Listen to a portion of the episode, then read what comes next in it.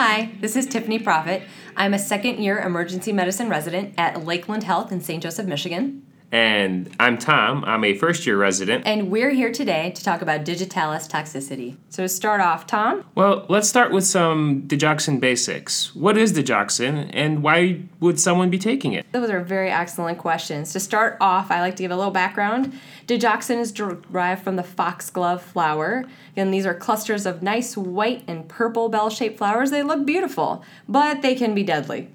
We generally see it in patients who have tachyarrhythmias, such as paroxysmal supraventricular tachycardia, CHF, atrial fibrillation, or atrial flutter. Digitalis inhibits the sodium potassium ATPase pump in the cell. This means it can increase your intracellular calcium to increase cardiac cell contractility. However, where we get into trouble is it also increases extracellular potassium. You'll see some increases in vagal tone. It can slow your AV node and some things you need to worry about in patients with comorbidities is that it is metabolized by the liver and then excreted by the kidneys. So if you've got the young healthy person who intentionally or unintentionally overdosed on digoxin, their kidney can metabolize it in 36 to 48 hours. However, if you've got one of your chronic users with potentially a, a, sicker kidney, a less healthy kidney, that can take upwards of three and a half to five days, which is an eternity with dig toxicity. So you're working a shift and the EMS call comes in that someone overdosed on digoxin.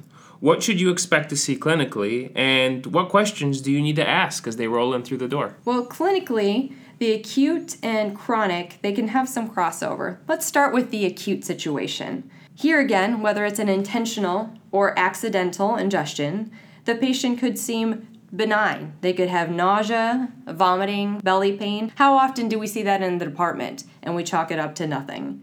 They can have more serious symptoms such as bradyarrhythmias, supraventricular tachycardias, AV blocks, and then you have these kind of strange side effects that boards absolutely love, such as xanthopsia, the yellow vision, your yellow halos. Now, when you have a chronic toxicity, we're probably going to see these in our older patients. Think back to those sick kidneys. This could be the result of some other underlying illness, so don't forget those DIG levels, as we'll talk about in just a bit.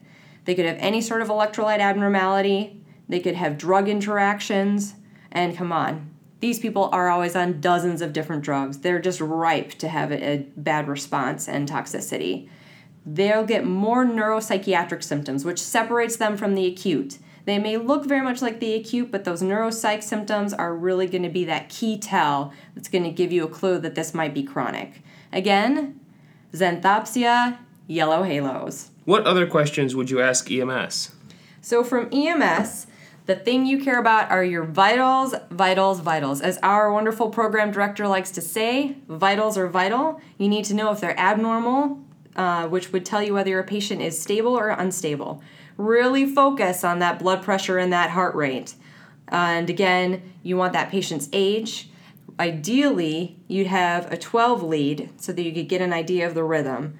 And once you get that information, you need to start talking to your team in the department about what kind of medications you need and which rooms they should go to. Is this a full resus bay unstable patient? Or are they okay to be kind of watched in front of that attending row? What other substances could the patient take that could look similar? We're talking about posers, also known as what looks like dig toxicity. Excellent question. And these are things that are key to keep in the back of your mind on these patients.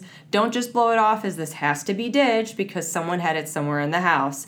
You have to remember any AV nodal blocker can present with these symptoms, such as calcium channel blockers, beta blockers, amiodarone, you can see clonidine. You can see isolated hyperkalemia. You can see hypothermia and hypothyroidism presenting this way. So don't close that differential loop too quickly. And remember that the treatments for these can be very different in some ways and they have very different tells. So don't be led too far astray. Okay, so knowing all that, what would your workup look like? In terms of workup, you want your CMP, magnesium, digoxin level, and an EKG. Why do we want these? We want to check our kidney function. Again, that's how it's eliminated. Are we in the long haul or are we in a short haul for this critical patient? We want to check their potassium, and you want serial potassium levels on these patients because their potassium level, especially if it's high, is a better predictor of mortality in the acute setting than those digoxin levels alone. You also want to be aware and take note of hypercalcemia or hypomagnesemia. When you're looking at your EKG, outside from looking for those dysrhythmias and those blocks, a quick tell can be that sagging, scooped out, sad ST depression, the Salvador Dali mustache that we all love. So you put in your labs and the patient becomes unstable. The symptoms are consistent with a digoxin toxicity. What's your management? Well, for starters, in the emergency department, if we're fortunate to be within that first hour when you're managing an acute ingestion, remember this is acute only, you can give them activated charcoal which is good. We feel like we're doing something, we're giving the patient a binding agent right away. Outside of the activated charcoal, you want atropine bet hand. Now keep in mind this lasts two to three hours, so it's just buying you enough time to get them stabilized and hopefully all the interventions you need. Ideally, your digibind. Obviously, if the magnesium is low, replete that. If your potassium is low and the renal function is intact, replete that. If your potassium is high, Manage it like you would any hyperkalemia situation where they're unstable. Give them those 10 units of IV insulin with the AMP of D50. Give them the sodium bicarb. Give them high dose albuterol. If they're critical, consider dialyzing. I know there's still that debate about the calcium chloride, calcium gluconate. You can talk to your attendings, decide what you want to do with that. What's the indication for digoxin immune antibody and how is it administered and dosed? Well, this is an excellent point to bring up, Tom. The indications for digoxin immune antibody are very concrete. We don't just willy nilly inject this into anyone who's had a little bit of dig on board. You want to look for a patient who's hemodynamically unstable. Again, they'll probably be in that resus bay that we love so much. They will have end organ damage. Look for renal dysfunction, elevated lactate, elevated troponins, elevated LFTs. Are you sensing a trend here? Things are elevated.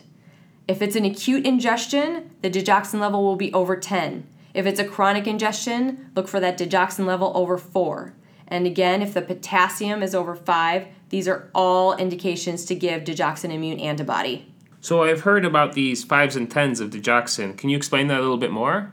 I would love to because this is my little thing. So, how I like to remember digoxin toxicity is my 5s and 10s a potassium over 5, a digoxin over 10, you give 10 vials of your digoxin immune antibody and atropine 0.5 mgs for any bradycardia. All right, I think that wraps it up. Thanks, Tiffany. All right, thanks, Tom. Thanks for helping me out today. And thank you all for listening.